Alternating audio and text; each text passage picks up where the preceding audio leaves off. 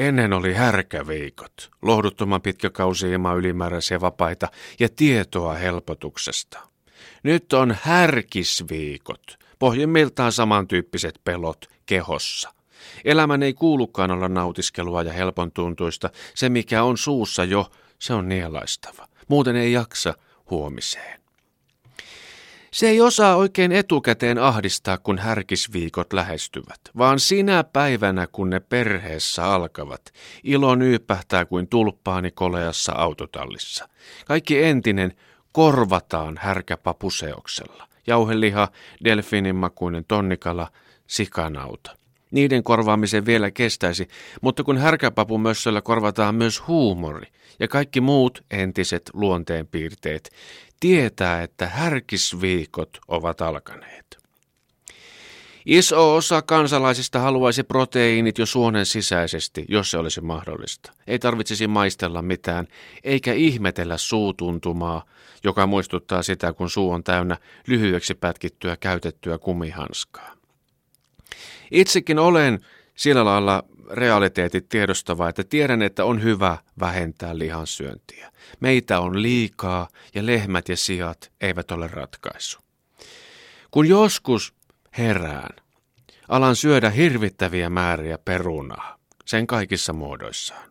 Kylkeen Tex-Mex maustettuja hyönteisiä. Mutta nyt, nyt eletään härkisviikkoja pääsiäiseasti. Jos perhe haluaa, että kauppakassiin sujahtaa näitä muotituotteita, niin niitähän sitten sujahtaa. Siksi olenkin miettinyt, mihin muuhun härkäpapuseos ja härkäpavuherneen kauran sekoite vatkuli soveltuisi kuin syötäväksi. Kun muu perhe työntelee mäskiä naamariin tomaattikastikkeen sekaan piilotettuna, minä raappaan lastalla oman osuuteni paputahnasta paksulle servetille. Ennen kuin härkäpapumälli kuivuu, on toimittava. Sinikin mielessä uudet korviketuotteet ovat hyviä, että ne aktivoivat tekemään. Normaalisti rojahtaisin syömisen jälkeen sohvalle. Nyt kun paputahna kurkistelee servetistä vielä hetken kosteutta katseessaan, nyt on kiire. Vanhassa asunnossa on aina seiniä, jotka ovat pientä tasoitusta vailla. Vanhat ruuvinreijät ja hasusti perheriidoissa lentäneistä jakkaroista seinään jääneet kraaterit täyttyvät näppärästi valmis laastilla. Kun pikatasoite on aamulla kuiva, sen voi hioa hienolla santapaperilla ja maalia päälle.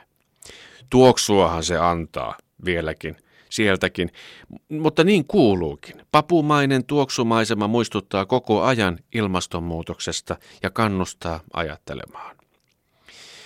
Ilman innovointia me emme selviä. Meidän täytyy olla kekselijöitä, että saamme ihmiset ajattelemaan ja ennen kaikkea liikkeelle ja kävelemään oikeaan suuntaan.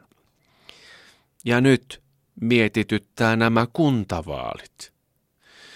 Tänä yliseksuaalisoituneena aikana on hienoa, että on jotain niin epäseksikästä kuin kuntavaalit. Kaikkien pitäisi hillitä itsensä, napittaa pomppa ihan ylös asti ja kulkea automaattiohjauksella huhtikuun 9. päivä antamaan äänensä. Mutta kuntavaaliprosentti se vain uhkaa laskea 50. Mitä keksimme? Äänestyskoppeihin pitää massiivisen tiedotuskampanjan säästämänä sijoittaa pieniä määriä joko härkäpapusössöä tai nyhtökauraa. Koska ne ovat edelleen monin paikoin kaupoista lopussa, sieltä löytyisi sunnuntain herkkuaarre. Kaikkien pitäisi ennen vaalipäivää siis tietää, että siellä äänestyskopeissa on jokaisessa sisällä tuore tuokkonen papuseosta. Käypä hakemassa. Ja samalla voit raapustaa jonkun numeron lappuseen. Vaalivirkailija Raija Antero olisi tarkkana ja kiikuttaisi aina onnellisen kopista lähdettyä uuden satsin paikalle, roveen. Tästä on kysymys, sanoisi Ele Aleniuskin.